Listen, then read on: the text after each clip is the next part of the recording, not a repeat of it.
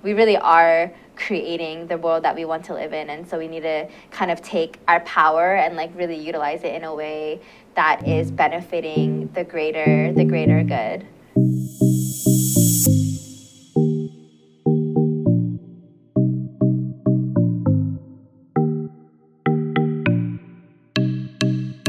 Welcome to Eco Alarm, the podcast where we break down the major factors affecting the environment and explore what we can do to help. I'm your host, Imani. And I'm your host, Bo. And today's topic is plastic waste in our oceans. Since the 1950s, around 8.3 billion tons of plastic have been produced, and only 9% of that has been recycled. At this pace, by 2050, there will be more plastic in our oceans than fish, and this waste directly affects even our well being. The average person can eat 70,000 microplastics each year.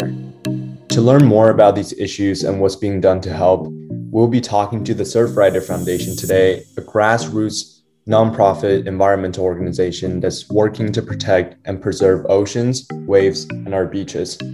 Yeah, the organization focuses on plastic pollution, water quality, beach access, beach preservation, and sustaining marine and coastal ecosystems through beach cleanups, lobbying, and activism. The organization has 176 chapters across the country and hundreds of thousands of volunteer hours completed every year. Today, we're super excited to be talking to Duray Shin. She is the coordinator of Surfriders Oahu chapter. So, I guess just to get started, thank you so much for coming on, Duray. And I guess if you could just give us a brief introduction about yourself and Surfrider. Yeah, awesome. Thank you for having me. So, yeah, my name is Duray Shin. I am the chapter coordinator for Surfrider Foundation Oahu, which is one of 80 chapters in the Surfrider Foundation network uh, nationwide and I am born and raised in an activist family. I'm a second generation Korean American, um, born in, in Pennsylvania, but now live in Hawaii. Awesome. So, I guess just to start off with Hawaii, you know, that's a topic that everyone's like, oh, you know, I want to visit. But I guess if you can go into some issues that maybe are unique in Hawaii and kind of got you started on Surfrider, and then maybe how we can be more respectful when we come and visit. Yeah, I mean, Hawaii is one of is the most recently colonized place in in the United States, and so there's a lot of fresh wounds and trauma here. And um, there's also a lot of equity issues. Right now, we're we're in a housing boom, which means Hawaii is becoming increasingly gentrified and, and for the wealthy. And a lot of Native Hawaiians and locals are being pushed out. I know a lot of folks who are leaving because they can't find affordable housing. And so there's a lot of kind of pain and a trauma here that people don't see when they're being marketed these beautiful white sand beaches and these beautiful mountains. And I think that's something that I personally had a reckoning with being a settler myself, having been from Pennsylvania and choosing to to move out here for college and then and choosing to stay here for my career and my life. And you know, for me it was a very emotional realization in in my Hawaiian studies class in college to and I cried, you know, to to watch these documentaries and learn about how Hawaii was wrongfully occupied um, in an illegal takeover by the U.S. military. So I think at the very base, just understanding that history and understanding how recent it is, and um, coming coming here, which is going to happen. People are going to come to Hawaii, but coming here with that level of awareness and respect and that open mindedness to the culture here and why people are the way that they are. But I think the main thing is taking the culture of aloha from Hawaii and, and spreading it around around the world wherever you call home. I think it's really important that we spread these native and indigenous values and cultural beliefs um, across the world because that's what the world needs right now. Yeah, um, no, I really appreciate that. I think obviously the cultural heritage is um, very important. You also mentioned some of the environmental issues that the islands face, and I was just wondering from the perspective of Surfrider Foundation, um, what are some of the problems you guys are focused on? What are you trying to achieve in Hawaii?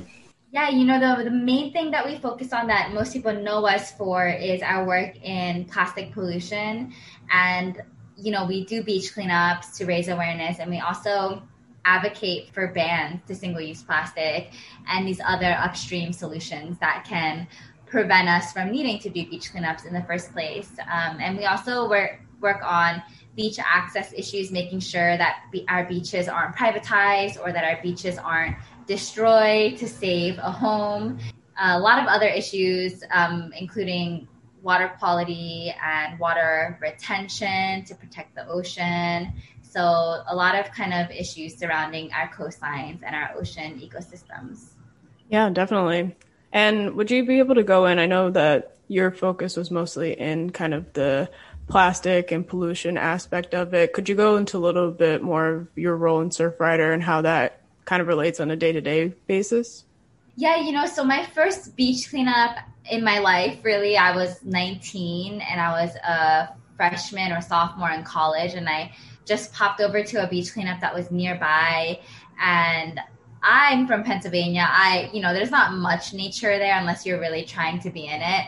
Um, and so I was kind of really shocked to be on this beautiful white sand beach with blue skies and palm trees and um, found hundreds of pieces of plastic forks and food wrappers and water bottles. And I think for me, that moment at that young age where I truly believed myself to be an environmentalist, yet I was going and drinking out of plastic water bottles and getting takeout and using plastic forks, all of which were, many of which were ending up uh, on our shorelines and in, in the natural environment and hurting wildlife. And so for me, that was like an aha moment. And so I started a campaign at the University of Hawaii to ban styrofoam from being used at food service locations. Um, and that was when I was like a sophomore, junior in college. And, you know, we passed that policy in four months at, at the UH campus. And then, um, fast forward to eight years, which is now, and we finally have a statewide styrofoam ban. And we've also successfully banned almost all single use plastic for takeout on the island of Oahu, which houses over 70% of our residents. So I would say it's taken me, not me, it's taken our whole community and our whole movement a really long time to do those things, longer than I would have wanted to wait but it's been really gratifying and humbling to to see how change can sometimes be really fast and sometimes takes up persistence and patience to occur. Yeah, definitely. And if you don't mind, if we can go into kind of why these things take so long and kind of the logistics behind either the styrofoam or passing um, Bill 40, which you mentioned was the plastic ban. Yeah, so for I, I guess I'll start with the easy, and that was me as a college student. I'm like, oh, let's just ban styrofoam. Like, you know, you just really believe you can do anything at a certain age, and you know, I am grateful for my parents for exposing me to activism at a young age. So I knew how effective it could be, and so I kind of channeled that into environmental work. So when we were thinking about doing this styrofoam ban with the Surfrider UH Club, which I was a part of at the time, it was very much like, let's just start a petition. I think it was on moveon.org or change.org. And we just directed it to the chancellor of the campus. So he was getting an individual email for every single signature on the petition, which I'm sure was a little bit annoying, but it was quite effective because he told us um, not, not even a month later that in a public forum for students that he had received our emails and that he supported the ban in theory and was just waiting for something to end up on his desk. So literally 4 months later, we had a policy that was approved after one revision process. And you know, it was a huge it was a huge victory. It's 14 15,000 students or so on the UH Manoa campus and it's a huge campus, but um in my head I was thinking, okay, well that was super easy. Let's do um, the whole island next, and then let's do the whole state. You know, in the next year or two years, we can easily ban styrofoam. I mean, all the facts are there. It's clearly terrible. There's clearly alternatives that are abundant, but those common sense reasons weren't enough. And you know, like I said, it took seven years to get Bill 40 passed, which you know, it's a comprehensive single use plastics ban, which is a relatively new concept to focus on more than one material at a time to really address single use plastics as a whole rather than just plastic bags or just styrofoam.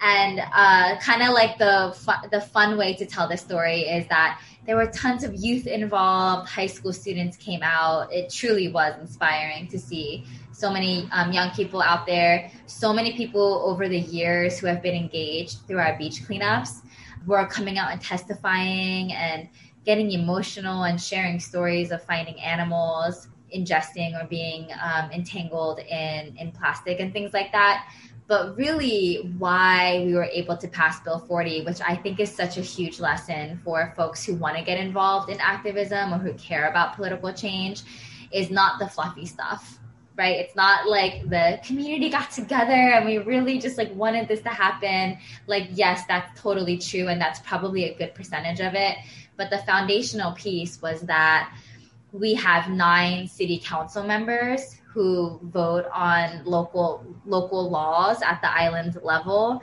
And each bill gets routed to a committee. So whatever if you have a transportation related bill it gets goes to the transportation committee. If you have a sustainability related bill it goes to that committee. And so all plastic bills for many many years were going through the sustainability committee of course. However the chair of the sustainability committee uh, wasn't really an environmental champion by any means. And so essentially, all bills, for the most part, related to progress on the environmental space, they were all getting deferred, which means they were being killed in committee and unable to move forward for a full council vote. So what happened was somebody there was an election for city council and the the incumbent who had been there for a long time was not very friendly to our issues. He was very pro business and anti not anti environment. He was just pro business, let's say. And he was he was slated to be the chair, which is the most powerful position in council, but he was up for election. So he ran against someone who had run against him before and kind of for many many election cycles they were battling each other but the incumbent kind of always won but never by much like one time it was like 40 votes, you know, like it was, it was always quite close. So the election happens again, and again, it's neck and neck, 20 or 40 votes apart.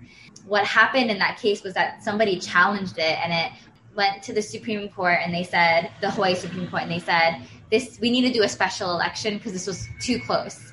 And so they did another election with mail-in ballots the following following month or so and the um, incumbent lost. And so this new person who's more progressive and environmentally minded won the seat that would have been the most powerful seat on the whole council. So it totally shifted the dynamics of the city council, and we suddenly had a potential majority for progressive and environmental issues. And what they did was they kind of internally had this bill and said, we're going to route it through a different committee. We're going to route it through public safety and and talk about the health impacts um, of not addressing environmental issues and the health impacts of ingesting styrofoam and plastic. Because of that routing, we were able to get it to committee. The committee passed it out, and then the the full city council um, voted eventually seven to two to pass the bill into law, and the mayor happily signed it. But of course, there's a bunch of details in between that process. But really, the foundation is knowing how a bill is going to be, what what journey and how many stops it has to take before it ends up on the mayor's desk. And if that first stop is going to be a block, like a blockade, you really don't have much power beyond that. So the only way we were able to like get all these youth to do all these inspiring testimony was to make sure that the bill had a chance to even be heard by the full city council. Um, and so those are just some of the internal workings of legislative advocacy that I think I personally love and think are really exciting. But uh, elections, elections really matter and oftentimes the newer the newer person is is going to be a little bit more progressive as a general rule but knowing who your candidates are locally and supporting ones that align with your values is huge. And vast majority of people do not vote in their local election especially young people. And so i think we can't really complain about the way things are if we're not going to vote at every level and and know who we're voting for and i think that's kind of a key foundational message if you really zoom out and look at where uh, power lies and where influence can be had. Yeah, no, definitely. I think that's a huge lesson that I think people take for granted, and definitely voting in our local elections is huge. So, um, yeah, Bo, if you have any thoughts. No, I was just gonna say it's great to hear about the work you did uh, in your college years and how you continue to you know push for change post college at Surfrider, and uh, I was just curious. You kind of touch on this, but I was just curious to hear more about sort of the lessons you learned from all these years uh, working with politicians or people in power, and you know how do you go about working with people with different backgrounds or agenda, and how do you deal with setbacks at times?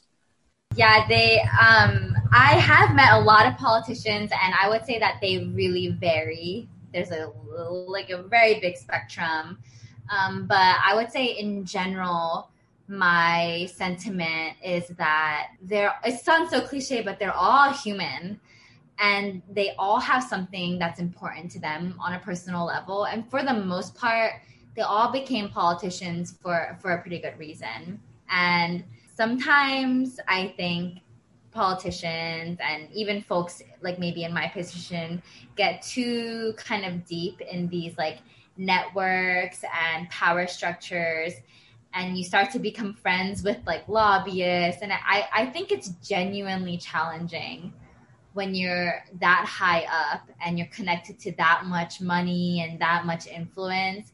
I think it's genuinely challenging to maintain the strength of your backbone.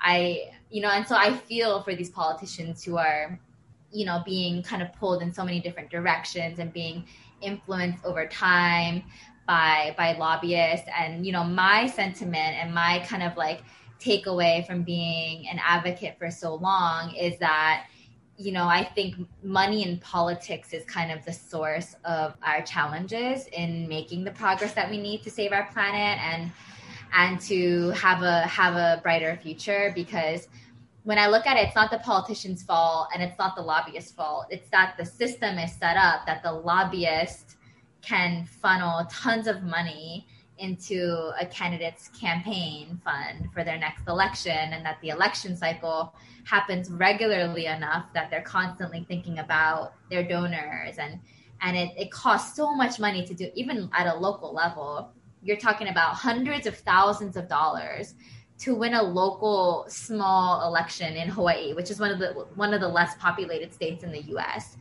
And so that price just goes up when you have a, a more populated state or more populated city. And I mean, I've considered running before, and it's just the amount of money it takes and energy and and so for me, I, I just really see like campaign finance as a huge foundational area where we can create the positive change we need and that'll really alleviate the pressure the heat from business lobbyists who get blamed for everything because they are they are like influencing things in a in such a severe way. But it will also take the pressure off of politicians because then their elections could be publicly funded um, and there could be better regulations on lobby lobbyist influence and campaign finance. And so kind of I always just go back to like what's the root of the problem here, and I always think um, that's where where it lies is you know those intersections of influence. I think coming up, we just kind of want to get into uh, the pros and cons of having a grassroots versus a more formal organization. Yeah, there's um there's so many there's so much to consider. You know, I've worked with like various nonprofits on a volunteer level as well as at a staff level and I think in general, like nonprofits are very under resourced, although there are definitely exceptions to that. But given that a lot of nonprofits are under resourced, I think, you know, uh, on the Surfrider side, we're pretty much all volunteer run. And, and I'm lucky to be on the staff, but I'm the only staff person for our entire island. And then there's only one other who's my supervisor for the whole state of Hawaii. And so for the whole state of Hawaii and all of our ocean and coastal issues, of which we are the primary advocacy organization, there's two full-time staff.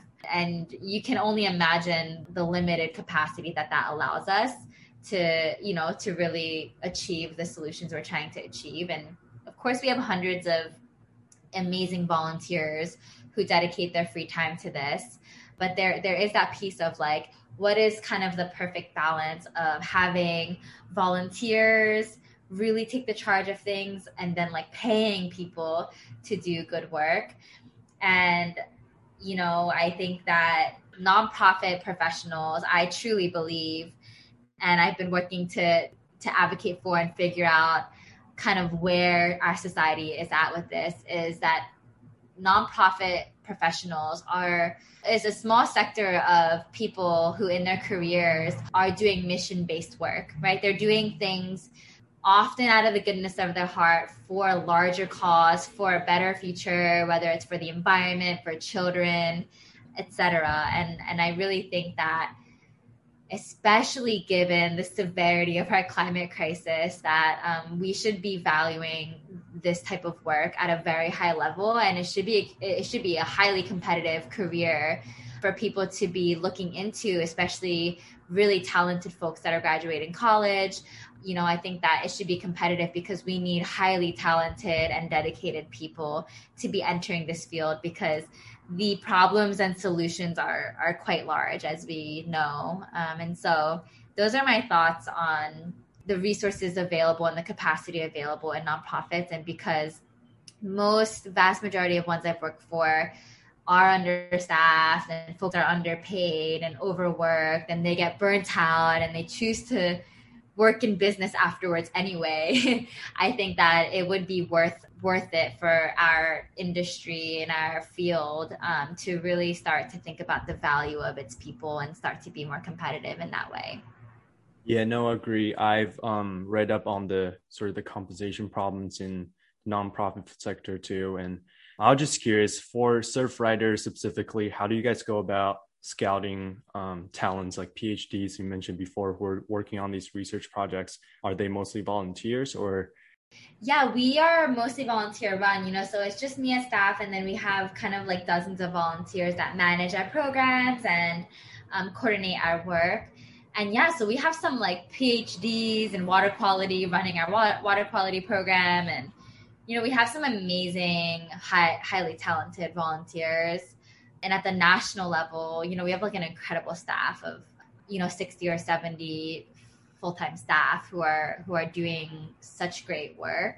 And I think I just envision like kind of kind of a world in which this is like the last stop for folks, right? You know, like that they don't have to look at the corporate world for like that six figure income or you know to to have that savings and i really do think like it's an equity issue that people who are doing mission based work and trying to do good for our communities and our planet yeah that they that they should be highly valued in their organizations and that that human energy is yeah is being kind of paid at the level of the work involved. Yeah, so that's something that I've been passionate about recently because I think that folks like our age, like I'm 29 and um, you know, you all are students and I think that our generations are are often like unaware for a long time about financial security and you know like our generations is also is also underprivileged when it comes to just the amount of financial access we have. You know like our parent generation um, on average were wealthier than than we were at our age. And i think these are the types of equity issues we need to solve because if the wealth gap is increasing at that fast of a rate i really worry about you know all of us and then you know the future generations and how severe will we let the wealth gap become before we realize that we really need to allow everyone to be in a comfortable middle class situation. Yeah, and I see have so many friends who really care about the environment who just work for restaurants or work for hotels and yes, I, I really like to see this type of work be like much more abundant in terms of number of jobs available and then the the amount of pay that people are getting for it. Yeah, no, I couldn't agree more. I mean, me and Bo are in a club that has to do with business and sustainability, but I mean, it's kind of rare on campus and even, you know, trying to find internships, trying to find work, kind of dealing with the reality of if I pursue this and I want to really be in sustainability, I might be, you know, I have to deal with the reality of probably getting paid less to do that.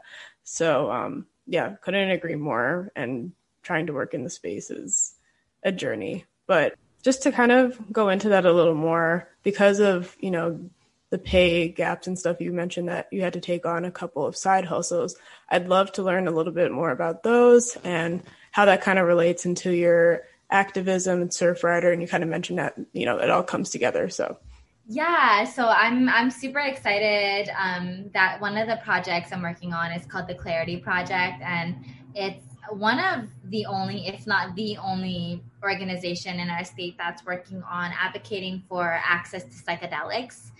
And this is something that I've been passionate about since I was a college student, and just realized the really profound healing potential that psychedelics can have not only for folks that are really suffering from mental health mental health issues but also for those of us who are doing pretty good um, but could be doing a lot better and right and and optimizing our connection with ourselves our spiritual connections our connections with nature. And yeah so our organization is trying to advocate right now to legalize psilocybin um, at least for therapeutic use because as of right now, the the FDA, you know, at the federal level, has already fast tracked psilocybin to be approved in the next few years, um, and they've they're approving research institutions to do studies um, specifically for treatment resistant depression, and for which there are very little to no effective therapies and um, antidepressants, as many of us know, are highly ineffective and highly dangerous for, for a lot of folks that use them on a regular basis.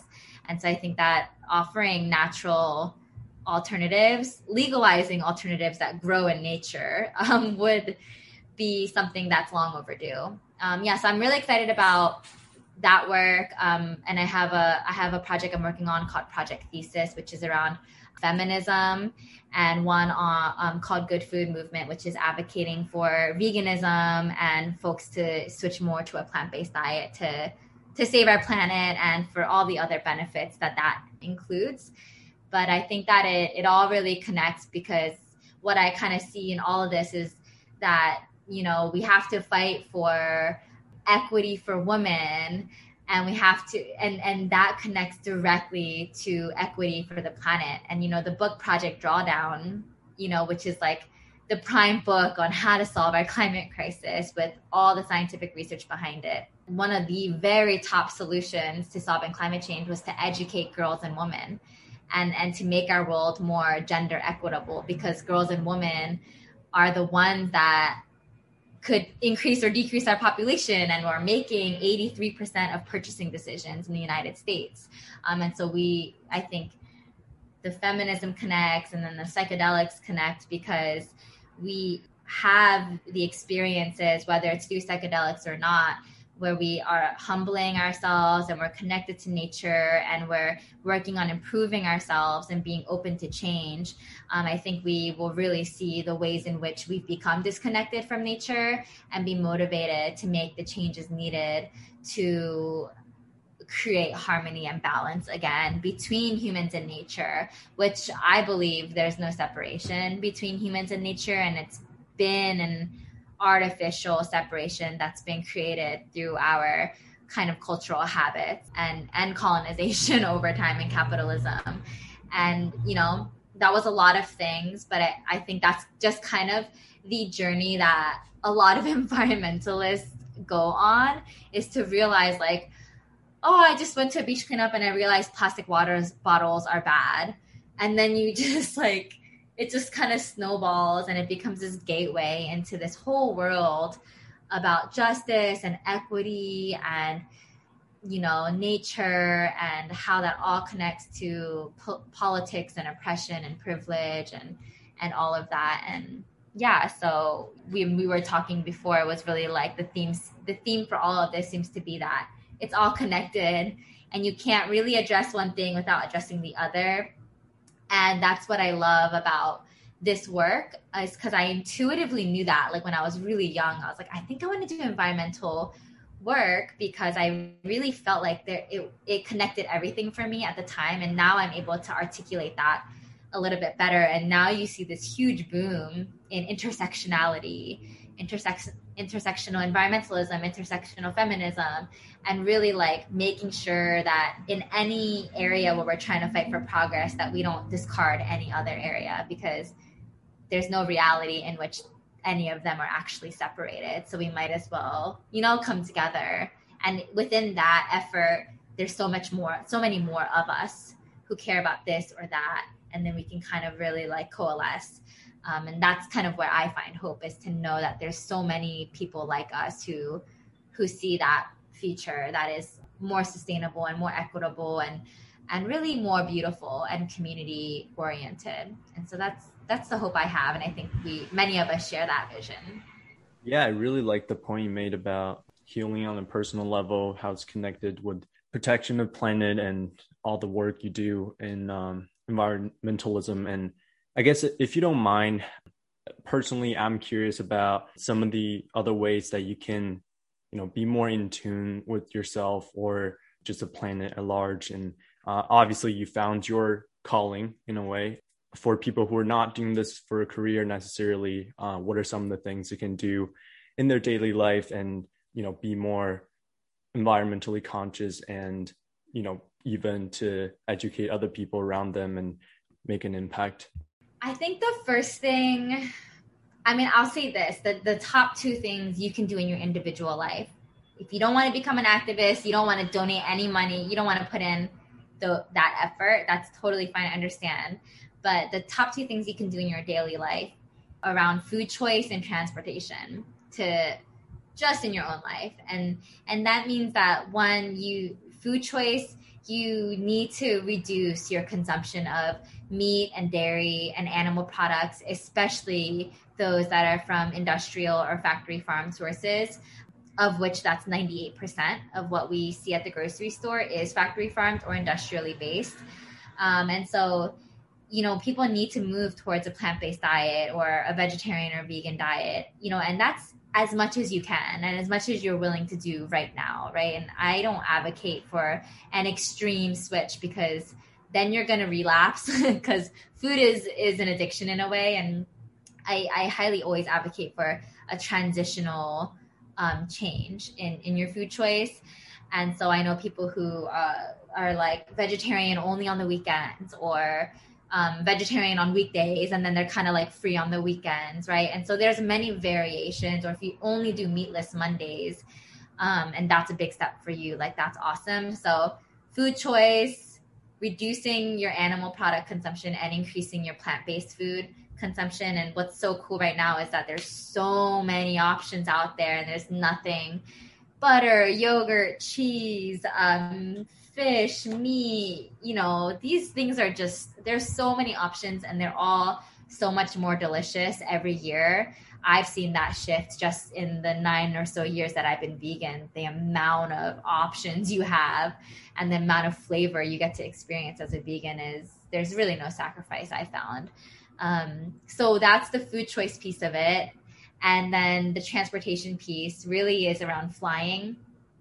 Flying is is one of the the top polluters of the environment and so for you frequent travelers out there you know like if you can reduce at all or do carbon offsets i think that's huge. And then the the vehicle you drive or don't drive um, is going to be a big impact. You know i drive a fuel efficient car because i couldn't afford an electric but um, electric will be my next one once i'm done with this car. And so I think making the choice that makes sense for your lifestyle um, and biking and busing always being kind of the better of all the options. Um, and so, yeah, I think food choice and transportation just in your own life. Um, and then a little thing I would add to that is go see a mountain or a waterfall, like wherever you live, everywhere in the whole world, there is some beautiful nature near you. And I wish, you know, someone had told me that when I was living in Pennsylvania, because there's some beautiful parks and creeks and and things that um, would have been so cool to to see more of. But yeah, go to the beach, go and like just be and like experience how beautiful nature is and how important it is for us to protect because we do not want to live in a world when we're older, if we have kids, where our beaches are totally polluted or our coral reefs have completely died. And I just think we need to be grounded in that why. Like, this is why I make these changes and why I care.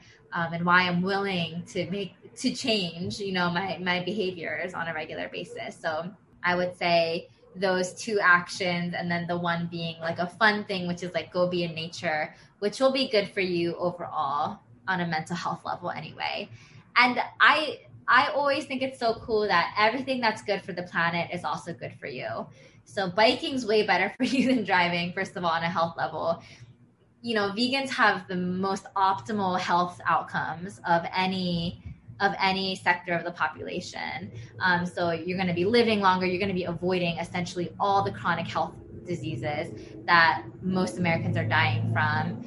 Um, and yeah, so everything you do that's good for the planet, I found the research shows that it's good for you also. So you can purely be a selfish person um, and you could be saving the planet just by doing that. Yeah, wow. That I mean, you couldn't have wrapped it up better than that. I think um, that was a great way to kind of close out unless you have any other um, questions, Bo. But I think at the end of the day, yeah, I think the thing that connects us most is nature and even like our discussion about intersectionality and how kind of taking these small steps keeps in account circumstances people have, whether you live in a food desert, whether you can't access certain transportation, just taking the one little step a day um, can make a difference. And, you know, all of us can connect to nature in somehow, in some way. So, yeah.